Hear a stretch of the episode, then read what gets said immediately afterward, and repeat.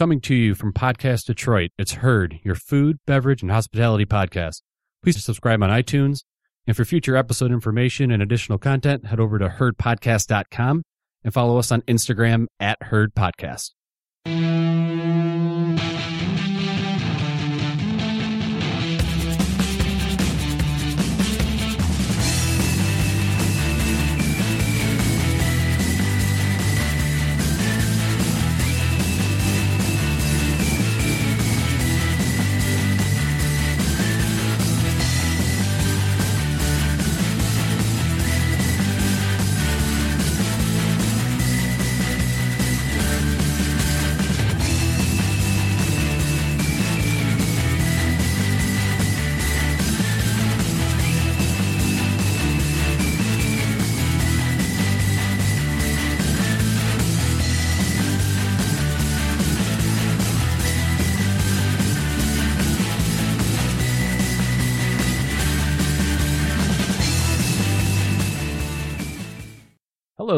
welcome uh, to episode two. We are here uh, in Royal Oak, Michigan, once again with uh, Jason Hello. and Dave. Hello. And we have a very special guest with us today, uh, Mr. Camper English of Alcademics.com and the author of Tonic Water, aka G&T WTF. Got that? Hello. Perfect. um, so today, uh, Camper, uh, you are visiting Detroit from San Francisco. Yes. All right. Uh, tell us a little bit about yourself. Well, I'm a cocktails and spirits journalist, and I've been just thinking about drinks all the time for more than a decade. I sort of saw the cocktail renaissance that was about to happen starting to come together, and I got really interested in not just, you know, what's a fun bar or being in a, uh party nightclub, but the spirits that make uh, the cocktails and how they come together and you know, the craft of bartending and in particular their production and how things come together and how spirits are made in the first place. So, correct me if I'm wrong, but I believe uh, I read that you were you made your physics and computer science, correct? Yep. Yep. That was my uh, college days in grad school. So, do you, one thing after reading the book, um, scientific method, like how does that kind of play into what you're doing with spirits and stuff like that? It, it, a lot of what I do actually is uh, fact checking in, in a way uh, using science. I did a lot of work on ice a few years ago, and that came out of going to a seminar where uh, I sat through it and being like, this doesn't make scientific sense. And so I sought to disprove what I had learned very methodically and then find a, a better way to achieve the results. That's really the that's really the the um the credibility of Alcademics is that he's he's contributed a ton to um the cocktail world in terms of a lot of these different things because he's taking a scientific approach to some of these issues like looking at the ice and looking at all, all kinds of different things. Um there are very few people that are kind of looking at that in that analytical way and scientific way. And, uh, it's, it's really, you know, like we all love Dave Arnold's book, right? And it's really great to, um, have another resource for that kind of information. So, what was kind of that first kernel of in- inspiration, that bug that hit you? I mean, I know you talked about you had you developed this passion for it, but was it sitting at the bar? Was there a particular place? Was it a particular drink? A particular situation where that light bulb went off? Well, there were a couple things. Uh, I was covering nightlife generally, doing quick reviews about places around town and considered myself a nightlife writer for, for a little bit. And then, well, I was invited on a press trip and, and I was like, Oh, I, I like getting flown places to drink. And that was a factor that helped push me towards being more into the spirits themselves. But just the more time spent in front of bartenders asking questions at 501 when the bar first opens led, you know, questions lead to more questions, at least the way my brain works. And, uh, then I needed to find out the answers. And, you know, here we are 10 years later, still asking questions. Pretty terrific. I mean, I, he's contributed a ton. You've contributed a ton to the, the, uh, cocktail community and, uh, you've been published in like everything. I mean, you, you've been in a ton of different.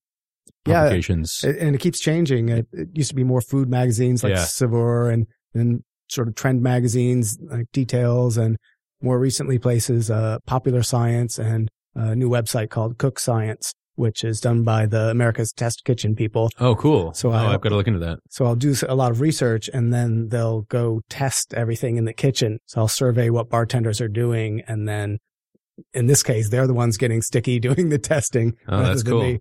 Oh, that's really cool. I'll have to check that out. That's fantastic. So, so when you say research, uh, obviously part of that's drinking. What else goes into research and what, what you're finding, uh, that's happening in the craft, in the cocktail world? Well, a lot of what I do is ask bartenders how they're using something. Uh, right now, I'm working on a story with adding like citric acid and malic acid to cocktails, and why do you do that, and then how do you do that, and what is the ratio of these acids, and um, in the beginning part of that investigation, but it'd be similar to other things I've done. Um, I did a story on clarified milk punches, and I would read a lot of different recipes, but I wanted to, you know, what is the what's the best way to do it? What's the methodology? There's, um, bartenders tend to work fairly isolated and come up with a way that works for them or their bar. And uh, then I would try to look at sort of the bigger picture. What is, what is everybody doing? What are the common factors? Um, what do we expect to work best or, or, or not so well? Yeah, and you you seem to have uh, obviously you're very well respected, and you've got a great network. So you you are able to get some of these guys to open up to you, whereas if if Yanni called Charles Joly and was like, "How do you do this?" He'd be like, "Go fuck yourself," and you're able to, I think, kind of like you know act as that intermediary, like impartial um, information gatherer to like make a better product for all of us. Yeah, I think, I mean, it's, it's helpful. I've, you know, I'm a friend of the bartending community for sure. Like I'm, I'm really interested and I'm interested in, and, and promoting it and promoting the, the thought behind it because it's not just looking pretty, making drinks while opening beers. There's so much more to it. And, uh, we all learn as we go along. And, uh, I think a lot of people know that and it gets me a little bit more access, which then I can turn and give back to everybody else afterwards. Yeah, totally. I mean, that's what that's what it is. Everybody's like, okay, we're, you're like you're like um Sweden, right? of the of the of the bar world. Like you're like the neutral party, right? And it's like everybody's happy to help you because you help everybody else. And I actually really like that analogy with the America's Test Kitchen. That's exactly what you do. I love I love Cooks Illustrated as a publication, and that's pretty much exactly what you do. You follow that exact same model, but for drinking. Yep. Which is great. yeah, now it's great that there's a you know website. It's mostly food, but uh, they're into cocktails as well now, and so to be able to have a place that I can do, I don't have to do all the research and then uh, do all the testing alone. That's that's a lot of work for Sure. one person. To the division of labor there is is fantastic, Yeah. and I hope I get to continue doing a lot of stuff with them because it's such a a great uh, venue. Yeah, that's great. And it's also really hard to do research when you're drinking. Like your your integrity of of work just dimin. I'm just like ah fuck it. That's that seems right. And, Yep. Like a couple drinks in, you're just like no. I find the same thing when I'm trying to take pictures. Yeah. The quality of the pictures goes way down Yeah. as I continue to drink See- until I just give up altogether. Right. I, I- I find myself becoming more artistic Really? as I drink and with my with photos and with Interesting. writing. I don't know. Writing, Wow. I would agree. Yeah. When I was blogging as Captain McBoozy, that was my model is that I'd get a couple drinks in and then just write whatever Yeah. came to me and like just just be like just stupid. But see, And it you could always wake up in the morning and like you know refine a little bit. But when you wake up in the morning, you're going through your camera roll and you're like, these just Yeah. There's no fixing. some yeah, of you can always yeah, you can always spell check like the next man, day. it looks. I was like so steady. I thought it was so steady. So, Camper, you, you have the, the gin and tonic book. You ha- you just mentioned clarified milk punches. Are there particular cocktails that you uh, research? Like, how do you how do you figure out what you're going to research next? Usually it's uh, just an area of interest or an area where it seems like I'm seeing people doing uh, different approaches to try to fix one common problem or a common drink or, um, you know, something as simple as like a Negroni alternative without Campari. Well, then what do you do? What do you use? Why do you use that? And, and pull it together. So I'm always looking for questions to answer, I guess. It's just the way my brain works is, uh, want to find solutions to things. So, i- in in to follow that, uh, the Negroni example, uh, how many places do you call? Do you visit? Like, do you, is there a certain number, uh, that you go after? Um, I usually start with a, well, I'll have gone to a lot of places and, and noticed, uh, something. And I, I get to travel a lot on press trips to distilleries and to international cocktail conventions and things like that to give talks and, um, and just attend them. And I learn a lot from the other regional bartenders. So I'll tend to see something at a few bars and then pursue it more on online on Facebook, ask everybody what they're doing, if they would uh, give a comment or um, or help me out with the research. Yeah, you put up a Facebook post and you got like a ton of just about that citric acid. You got a ton of responses like right away. Yep. And then some people are just emailing me directly. They don't want to share their answer publicly yet. right, right. And, uh, uh, and some of those I'll pursue in more detail and follow up questions. And, um, yeah, that's, this one's going to get super nerdy again. I'm excited about it. Yeah, those are the best ones though. I mean, th- those are like the, the really valuable ones where somebody's really, cause we are all just kind of shooting from the hip. None of us have any science background. You know, we're just sort of looking at this stuff and thinking, oh, this seems to work or it's worked in the past or whatever. But it'll be nice to actually look back and see like, oh, what, this is why that actually, you know, worked for this project. do, do you find that, um, al- Alcademics and, uh, your, your writing is geared more towards, uh, industry people or do novices connect with you as well in terms of, uh, you know, the, the things you're talking about and the, the analysis that you're doing? Yeah, it tends to be uh, the industry people, bartenders, and uh, then the the home cocktail nerds, which are uh, some of my favorite uh, part of the audience because the the amount of posts that I get on just the ice stuff that that I did alone is uh, and comments is, just ridiculous, and people take the stuff that I feel like that was a completed research pro- uh, process and continue to work on it and work on it and send me their results. So they're doing a similar thing, but just to, you know, make better ice in their home freezer. I know the bourbon nerds are really uh, onto that. I know in some of the Facebook groups that I've looked at, you know, um, you've been referenced frequently. People that have really no interest in cocktails, but are interested in, uh, you know, having that really nice ice for their whiskey. And so I thought that was interesting as sort of just uh, another spin on it. So we're we're gonna head to break, uh, and then we'll be back, and we're gonna talk to you about some stuff that we're drinking, and we'll be back with Camper English as well. And we're back. Uh, we're gonna talk about a couple things that we're drinking right now. Um, first, we have a Rebel Yell single barrel uh, bourbon. Um, Jason, you were just telling me uh, a little bit about this. Tell me, t- let's uh, let's repeat Sure. it for the listeners. Sure. So, uh, Rebel Yell, it's a 10 year single barrel, uh, wheated bourbon. Um, it's, uh, it's distributed by a company out of St. Louis, Luxco. Um, the, the actual bourbon itself, uh, is sourced from Heaven Hill, which is a large, uh, bourbon distillery operation in Bardstown, Kentucky. Um, they, the families, uh, of the two companies go way back. They have a great relationship. Um, one of the things we were kind of talking about off air is this idea of uh, non-distiller producers. Uh, you see it in a lot of the uh, craft markets. Uh, companies, brands are, uh, you know, putting putting their own spirit in the barrel. It's going to be two, three years before they can get it out. So they're uh, purchasing whiskey from different places. Usually, there's a, a bourbon factory, a farm factory rather, in Indiana called uh, Midwest Grain Products (MGP). It's where most of the uh, source whiskey comes from. In this instance, they're getting it from Heaven Hill. Um, this is a cool product to play around with because wheated bourbon uh, right now is hot because So- of the Pappy so Van Winkle now. brand. Exactly, it's Wheated so bourbon. hot. There's not very many uh, wheated bourbons outside of the Pappy Van Winkle. You've got like Maker's Mark.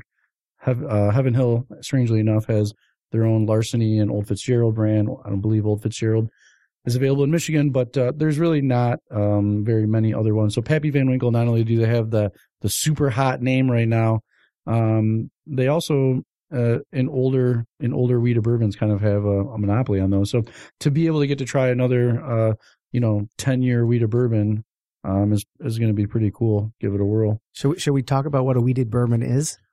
Yeah, that Sure. was going to actually be my uh, my next question. right. So, so to be bourbon, the mash bill has got to be at least 51% corn. And then, uh, the rest of it is usually made up of, um, malted barley or rye or more malted barley, a little bit of malted barley and rye or wheat. And so, um, some producers, p- consumers found that the wheated uh, bourbons were a little smoother and not quite as spicy or as harsh as some of the, uh, whiskeys that had rye in them. And so that was, that was the marketing. That was the marketing thing about a hundred years ago. Think about take. wheat bread versus rye bread. Right. You know, Not quite as not quite as intense. A little smoother, a little sweeter, maybe. approachable. yeah. It- Um. the malted barley it took me a while to figure out uh, and it shouldn't be that hard uh, why there's always malted barley The in, enzymes. in it and it's because of the enzymatic reaction Mm-hmm. uh, that the malting process has is gone through in the barley but how that helps uh, fermentation it helps break down long chain sugars into simpler sugars so that they can be digested by the yeast and uh, so traditionally you always had to have some uh, malted barley in your whiskey recipe, no matter the the rest of the recipe. Nowadays, and perhaps some of the reason why we think that older uh, bourbons taste different. Nowadays, everyone uses enzymes to speed up that um, breaking of the long chain sugar reactions. Uh, I, I don't know for sure, but we do know that they've changed the technology. used. Totally. And now that's why you see hundred percent rye whiskeys, right? Like Two James, right down the street from us, makes hundred percent rye whiskey because they can use enzymes, they can pitch enzymes, they don't need to actually use yeast, and so. Um, that has changed the, or, or the, the enzymes that come from, uh, sorry, the malted, Malted barley. Um, that's, that's definitely going to change the flavor. I mean, it's going to take out, you know, even like the malted barley is typically a couple, you know, a couple percentage points of the overall mash bill, maybe 5%. Um, it's generally pretty low as opposed to like Irish whiskey, which is pretty much all malted barley. Um, so, you know, think about those flavors between the two. Um, so yeah, I mean, it's definitely going to change the flavor, you know, but this is a great product. I mean, 10 year old, this is, yeah, a 10 year old wheated at 100 proof. Yeah. It's pretty nice. And it's like 50 bucks. It's 50 bucks. So I mean, you know, the the competitor product would be like the Old Weller Antique 107, which is around 30 bucks if you can find it in stores. It's getting increasingly harder to find and that's the 8-year wheated bourbon made by Buffalo Trace, same exact um, original recipe as the Pappy Van Winkle's, poor man's Pappy as some people like to say, but um, in terms of the age and the price, there really is no other product that you can even try as an alternative. Right. Yeah. No, it's really nice. I mean, you can't find Weller 12 anywhere on the No. shelf. So, Mhm. And aftermarket's 100 bucks now. yeah. It's crazy. So we were really happy. They did, um, this year they did, uh, this is their first, they did a 2000 case run of it, which is not large. Um, they're planning on doing a 4000 case release in 2017. So, um, it'll be interesting to see what they do with this brand. If they're continuing to age them, they're going to be offering older expressions, or if these are kind of one offs, considering it's not theirs. Um, they're buying this whiskey from Heaven Hill. So we'll enjoy it while we have it. Yeah, we use their uh we use their rye basically as our well rye in all of our places, which it's 80 proof and it's like three year rye, but it's actually really delicious. It's got like a great flavor to it. So What do you think relative to the Kentucky Spirit last week? Uh, th- this one, I, I, I mean, going back, trying to remember that what the last one tastes like, but this is, uh, this is very smooth. Yeah. Um, sweet. Yeah. Uh, I mean, these are really simple, uh, descriptors. I, I, I know, but, um, you know, in terms of it, it, was really easy to drink. Um, which I think probably I said about the one last week too. They, they're, they're not that, they weren't that much different to, in in my, you know, my kind of nob, novice bourbon palate. Um, both are very good. And I think, uh, I mean, you know, would, could drink a lot of this. yeah, it goes down easy. I mean, it, it is it's smooth and it's sweet. You know, it's uh, it's like me. Uh, it goes down easy. um, and and you know what? I just want to I want to um, just I think it's interesting. You're talking about sort of how they're fully disclosing exactly what it is that's Yeah. in the bottle, um, and there are some other producers like we talked about Templeton and what happened with them. And there are some companies that that basically don't say, and some local companies as well that are sourcing and they're not exactly being transparent about the fact that they're sourcing. Um, but that's not a new thing, right? That's been going on. I mean, No. Julian Van Winkle Senior was doing that. Pappy himself was William basically LaRue doing Weller. That. That's Weller why we do the that. class. We do the uh, Pappy versus Weller class at Sugar House, and we talk about even as far back as 1849, William LaRue Weller, the original W.L. Weller, um, was a whiskey wholesaler. So that's essentially what he was doing, buying the bourbon from the uh, APH, uh, or I believe it's Arthur Philip Stitzel uh, distillery, which he ended up later on uh, purchase partnering with Julian Van Winkle, uh, originally senior, ended up buying that, which created that Stitzel Weller um, partnership or um, business. But, yeah. um, So these guys were buying juice. Yeah. And putting it in a package and a label that they thought was more appealing and just giving it a different name, you know, which is, so it's, it's not, it's not like it's a new thing. and more interesting, I think, the right now what you see the the spectrum of um outcomes. You know, Templeton Rye has been penalized quite harshly for their um, their marketing gimmicks, um, and then you see companies like Smooth Ambler and High West who have both seen significant investments from larger, um, you know, uh, Constellation brands. I believe just outright purchase High West. Smooth Ambler has seen a um, a large uh, uh, investment from Pernod. Um, both of those in the last couple months. So Yeah. they're they're seeing they're reaping the benefits of that transparency. The brands their brands are very strong. People are really identifying with that. Um, you know, genuine honesty and transparency in what they're doing. So we're gonna follow this uh this bourbon with the gin. All right. Naturally. So we have a bottle of uh Tanqueray Malacca gin. Um Camper, tell us a little bit about this. Well, Could you? Tanqueray Malacca was a short-lived product made by Tanqueray and uh, was on the market. Classic Gary Tangeray. it was on the market for a few years and then off, and it became a cult uh, bottle within the booze industry. And so they made another, an additional batch, basically just for uh, the friends in the industry as sort of a, a benevolent gift to the world.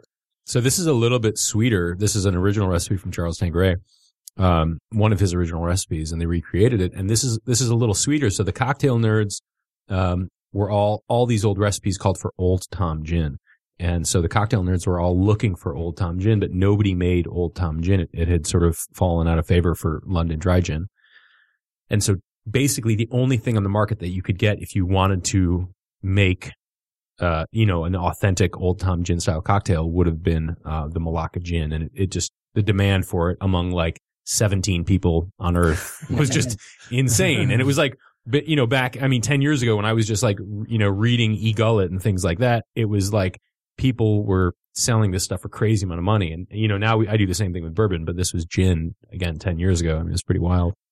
Now- Now, um, so we mentioned old, old Tom. Yep. London Dry, and then the first, if I remember from the book, Gen- Genever, Gen- Geneva. Geneva. Jennifer, uh, Okay. Or Geneva. So, you're um, so Genever, Old Tom, London Dry. Those is kind of the the kind of chronological um, scope there. Um, this will probably lead us into the break, but um, can we start Camper talking about the kind of differences? And uh, le- Sure. we'll lead into A brief history of gin. Gin, yep. the the one minute history of gin. No, how about how about after the break? After the break? You go to break now? Yeah, can go let's- to break let's now. break now. break. Is that Yeah. all right? We'll break now and come back and talk about gin. All Perfect. right. Welcome back. Uh, before the break, we started talking, uh, leading into a talk of the history of gin. Um, so gin has gone through th- three phases essentially, Camper. Sure, unless we want to include the modern era of gin as a fourth. I think that there's a That's- renaissance. I think it's I think it's re- reasonable. That's reasonable to say. So, so let, let's start from the beginning. Uh, Geneva. Geneva. Uh, so, which is the Dutch word for juniper. Okay. Juniper had been used in wine, beer, and spirits for millennia, and uh, uh, started being distilled in with what sort of original old formula. Uh, Geneva was more like closer to white whiskey with juniper in it. Um, and depending on the style of Geneva, it, there are different legal categories of it. Um, it would be more malty and whiskey like than, um, than, than other styles. And as that was exported to, um, London and particularly in the late 1600s, early 1700s, the uh, there was an tariffs on imports for uh, spirits from uh, from other countries and uh, from for like the the cognac and all those brandies sort of were no longer available, and the British started making their own version, and that's where we got into uh, Old Tom gin because the the British weren't very good distillers, so they made pretty uh, low quality uh, Geneva sort of a substitute version of it, but then they sort of had to hide their gross flavor of it With sugar. with sugar, uh, with sometimes turpentine, Nice. uh, that that stuff is good. Mm, wow. and uh, often just juniper oil rather than having it uh, redistilled with juniper as pretty much any quality gin does today. Right. So they, they were just distilling a spirit and then additives. Yep. Right on. And then that uh, evolved into the London dry style, which was really came more from column distillation than anything else. The technology to make better quality product consistently and faster allowed a neutral base spirit, which could then be redistilled with juniper and other botanicals to take the modern uh, form of gin that we know and love today. The London Dries, your, your Beefeaters, your Tanquerays, your Bombays of the world. So, so let's go back a little bit further. What exactly is gin? Gin is A short word for juniper. Um, no, Yeah. no, I know. But so it's it's any it's a spirit distilled with juniper. Yes. Yeah, its legal definition uh, means it includes that it has to have the primary flavoring from juniper. Although we could argue that some modern gins don't quite meet that uh, definition exactly, but typically it's a neutral spirit like vodka, redistilled with botanicals, uh, juniper and others like uh, citrus peels, um, licorice, fennel. Yeah. Sure. Yep. And so there's no there's no legal requirement for what the the base spirit has to be. It's just neutral grain. So it can be wheat, it could be potato, it could be it could be basically anything. Yes. Okay. St. George makes a rye based gin, Sure. which is Yeah. pretty delicious. St. George, yeah, in, ter- in terms of the new American, like the new craft method gins, which again, I mean, you know, talking about the whiskeys, you know, a new distillery starts up, it's really expensive, and then they they distill, and the only thing that they can basically take to market in a series of weeks is either vodka or gin. So while they're all trying to get rich off of their bourbons and ryes, which are aging in their warehouses for years, they're cranking out all of these new American style gins, and some of them are better than others. Some of them are really pushing the envelope. I like. I think that yeah, th- those guys are doing. St. George is doing an awesome job with most of their spirits, but uh, their gins in particular, I thought are just phenomenal. So so what does it mean to push the envelope with gin? What do, what do you? I think it's just creating. So their their terroir gin, for example, has got uh dirt. I- They just add dirt to it. I don't know, but it's got a level of it's got a level of um uh of flavor that I've not seen before in a gin. You taste it and you're still like, yes, I understand that the gin, but it just brings something different to the conversation. It's is it like a direct swap for um, you know, your beefeater or your your quote unquote well gin? Absolutely not. One in terms of um, price point, and two in terms of flavor profile, it's not going to work as well. But it's a really exciting product to be able to play with something that's you've never had a you know a flavor combination like that before. You know, it's it's, it's kind of brand new. maybe with like uh you know whiskey uh bourbon it, you can only have the you know the water uh the yeast the barrel and the grain right so like no coloring no additional flavors you're very it's got a very set you know legal definition whereas like camper mentioned once you get with gin neutral grain spirit base whatever juniper it's kind of you know you've got an open canvas to work with so really whatever these uh, companies want to play with, you know, like using the rye gin, for example, um, can can lead to some pretty cool pretty cool things. Are there is there any uh, new uh, new newer gins that stick out to you, camper, that you're really a big fan of? That Uh, maybe pay you for your services? Just kidding. That would never happen. that would never happen. Uh, I'll work with anybody with enough budget. Um, yeah, I've I've tried, gosh, a, a lot of really uh, exciting gins. Uh, one that I was just thinking of momentarily when we talk about pushing the envelope. It's a brand called Barr Hill Hmm. from New Hampshire, I believe, and the only uh, they add juniper to neutral spirit and then wildflower honey. So all the Mm. botanicals come from what the bees have been snacking on that season. Wow. So each season it's a new botanical mix based on the honey alone with juniper added. Wow, cool. Really just turning the definition of gin, which we think of as always very dry in the first place, Yeah. and and very purposefully uh, dialed in with its formula. So is the honey go- the honey's going in before distillation or Uh, post distillation? Post distillation. Oh wow! I- Oh, I think so it's a, just- little, it's a little sweet. Yeah, I think they're not redistilling, but I could be Okay, incorrect with Wow, there. that's It- really that's really a cool concept, though. Yeah. Wow. How how how how hip hip and local. exactly Art, artisanal. They're so craft. It's so fucking craft. So um, I think we're good on gin. Any anybody more to say on gin?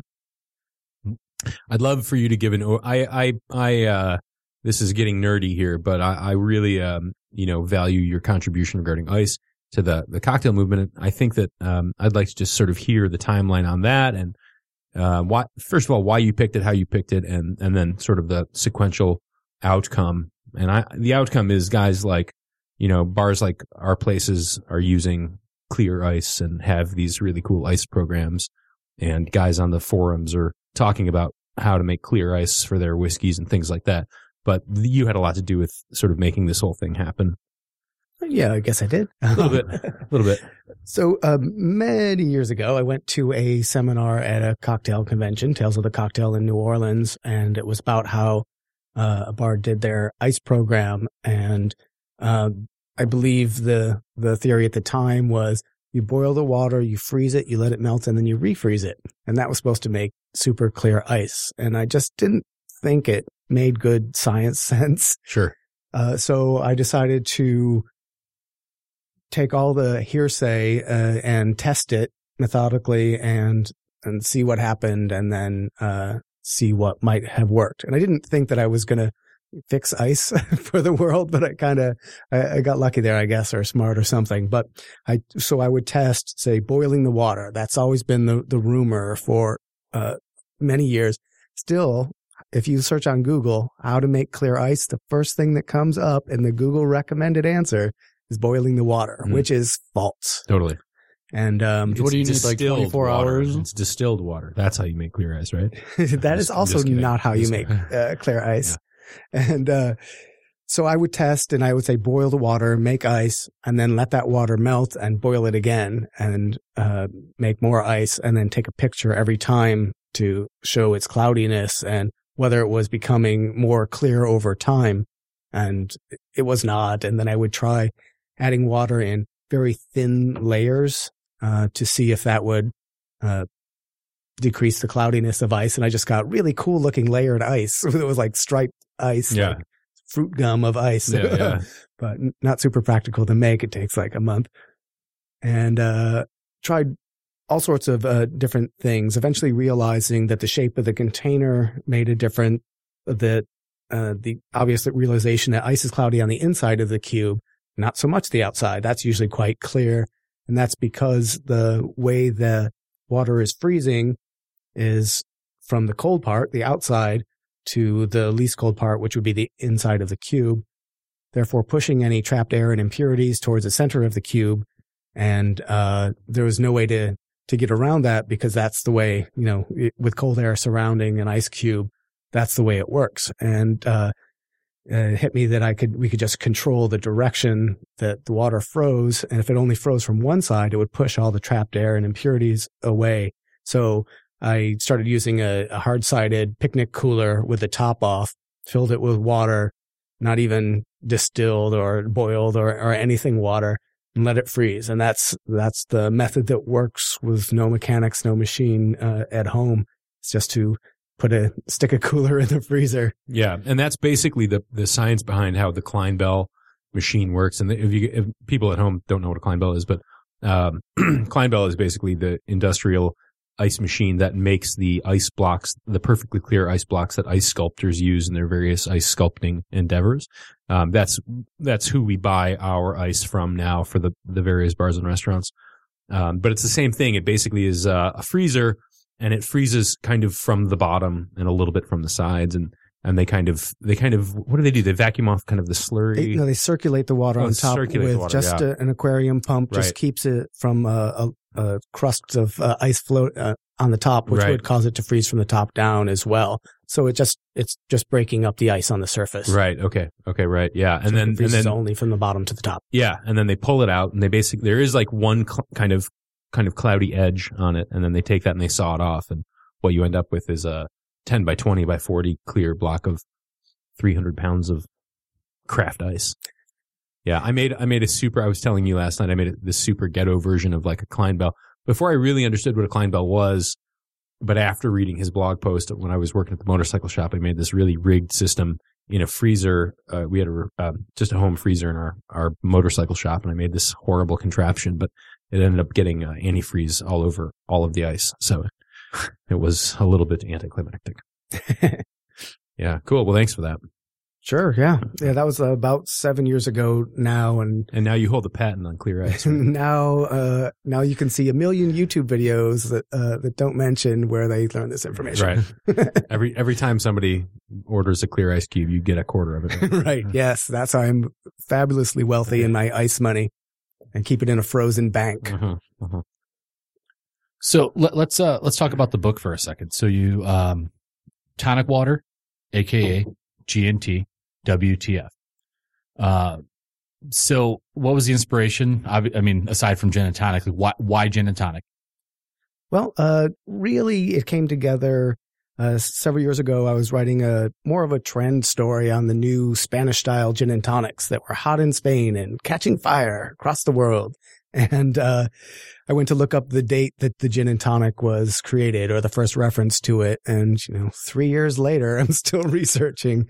So that was the, the start of a long and probably never ending research prod- project largely focused on the history of malaria because uh, for those people who don't know, tonic water is quinine flavored soda. Quinine is derived from cinchona tree bark, and cinchona tree bark uh, is, by luckily coincidence, something that uh, somewhat prevents and relieves malaria, and has for since 1630 ish. Wow, I did not know that. Yep. It was a, a great coincidental discovery in that in early medicine and the understandings of it, uh, they thought the symptom was the disease. So you're suffering from a headache, whether that's brain cancer or a hangover. But what they found was, uh, Jesuit missionaries in Peru, uh, found a local cure for headaches, basically. And there probably wasn't any malaria in the Western hemisphere yet. So they didn't have malaria in Peru, but because they were Jesuit missionaries, they knew of the great fever and ache disease back in Rome, where uh, there was tons of malaria. So they sent some back and like, here, try this. You know, you have you have headaches too. Turns out that was the cure for malaria and and literally changed uh, global history. Wow, that's amazing. And it it was all because they were like, uh, it's like uh, figuring out that Alka Seltzer cures a brain tumor. Right, right, right. It d- does it? uh, n- not as far as I know. Okay, I- right. but uh, so that was the, yeah, that's the the early history of of the tonic water, and uh, then I sort of traced that as it went along up to when the gin and tonic came together, which was most likely in India, which is a little unique because you know gin essentially comes from England now by the mid 1800s, and the quinine was controlled by the Dutch. Uh, uh, but grown on plantations in Indonesia. Hmm. Um, but yet in India is where someone's like, Hey, you know what would be great together? this gin and kidding. uh, this tonic water. Hmm. Uh, which the tonic water, as far as I can tell so far, was produced and exported from England to India, which was ruled by the British at the time. Malaria was a huge problem. And, uh, it wasn't an outright cure. They used quinine for a lot of, a lot of things. Um, and it was more like, um, you know, the smart water of its day. And, uh, uh, I but, love smart water. but that's how it came together. The earliest reference I found to uh, gin and tonic being consumed as an enjoyable beverage was some some chap at a horse race. And like we had a fiver on Polly, she did not come through.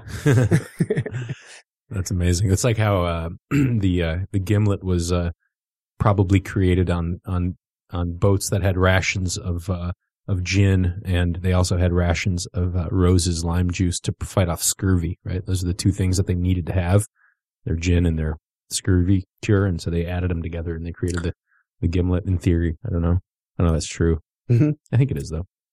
Yeah, I mean they they needed the preserved lime juice Right. to. And they also had rations of Navy strength rum. So they're like, put these together. Delicious. It's medicine. It's medicine it and is. it fucks you up. I'm curious what, uh, given that the gin and tonic was sort of uh, uh, created in India. So your initial research, give me an idea of what the Spanish, what was the hot Spanish take on the gin and tonic?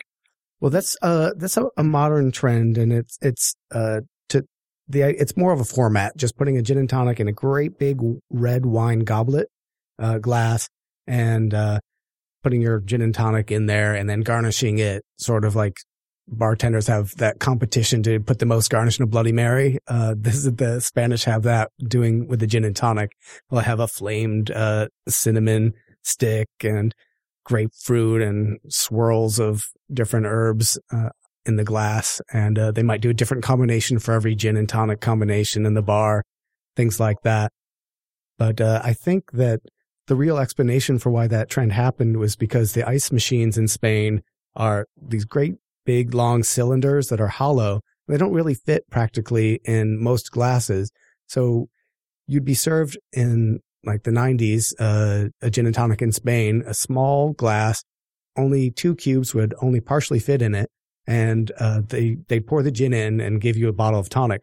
So your glass is three quarters full of gin and there's room for like one splash of tonic. And so it's, it's bad. And then you keep mixing as you're drinking and eventually get to a good gin tonic for about one sip. And then it's too much tonic for Yeah, the rest yeah. of the drink. Hmm. So finally, some genius got the idea, like, let's put this in a bigger glass that holds the ice cubes. Uh, I've heard that they went through the Basque cider glass first, Hmm. because that's, a, you know, taller anyway.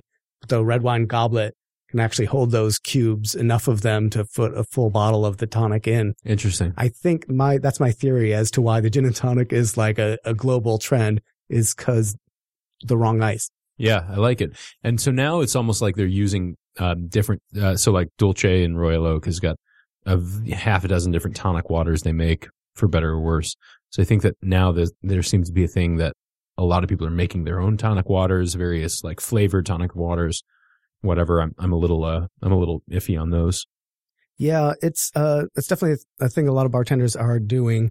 Um there are some safety issues there. Uh if we look back in the early days of tonic water, people like the great Charles H. Baker, um, uh, who wrote about drinks around the world would warn against having more than three gin and tonics in a sitting because you're going to have this terrible headache, which is cinchonitis, an overdose of cinchona. No kidding. And so Cinchonitis is back, America, because uh, bartenders are making their own tonic water. And uh, if, if you're testing a lot of recipes and using a lot of it, probably one glass that someone serves to you of a homemade gin and tonic is probably not going to push you over the limit. But if you're someone who drinks a lot of it or works with it, uh, we just don't know how much cinchona um, Is really going into it. Yeah. Right. Fortunately, Americans are known for their moderation. Yeah. Absolutely. Absolutely. I, you know, I actually have a uh, first printing of a Gentleman's Companion oh, that my bartenders bought me after we opened Sugar House. It's my prize, my prize book. it's a terri terrific drinking book. Great book. Super bad drinks. Like 90% of the drinks are like, holy shit, that's disgusting. Yeah, there's a bar in San Francisco did the whole menu based on Charles H. Baker drink, but they had to change them all. Yes. So- 99% of them are just fucking horrible. It's like, oh, yeah. But anyway. Hmm. Yeah. Good, uh, good fun history. So there's this idea that um, as you research, you, you learn more and more about less and less, right? And so, uh, what was the book is distilled down to no no pun intended the uh, 80 pages roughly, give or take. Um, is there a lot more like what what's left, and is there is there a longer uh, kind of like uh, uh, tome that's t- to follow? Yeah, well, I certainly hope so. I, for this book, I started, I wanted to get a book out, um, while the gin and tonic thing is sort of hot. And as well as I've been researching this for so long, it was time to just put something out. And I don't think there's a huge amount of mass market pressure for a drinking book on malaria, but um, but it's just because people are wrong. Uh, it's ama- there are amazing stories in the history of uh, malaria, and so I started with a long document and cut out a lot in order to get the book that I published, and um, just to sort of have the awesome Cliff Notes version of uh, the research that I've been doing, and so the long version would have you know the original source material and uh, quotes from the time. So there was really cool uh, vintage advertisements for all sorts of products with quinine in it that aren't around today, like quinine cod liver oil and effervescent quinine pills, sort of like Alka-Seltzer would be that you would just like "Burp, instant gin and tonic, just throw it in a glass of gin. Sounds good to me. Yeah. I, would- I, So bring it back. That's your product right yeah, there. that's my the next thing to do there you go. yeah, in my spare time. Uh, Yeah. But yeah, so I, I do hope that this will eventually take the form of a much uh, larger book in the future. Hmm. Uh, I think that people don't know how fascinating the story is, and maybe this is like the the teaser, the the movie preview. Sure. And you self-publish this. I did. I self published it. Right now, I'm just selling the hard copies on alcademics.com, and uh, but there's a Kindle version on Amazon. Fantastic. What was that process like? Pretty easy to get up and going.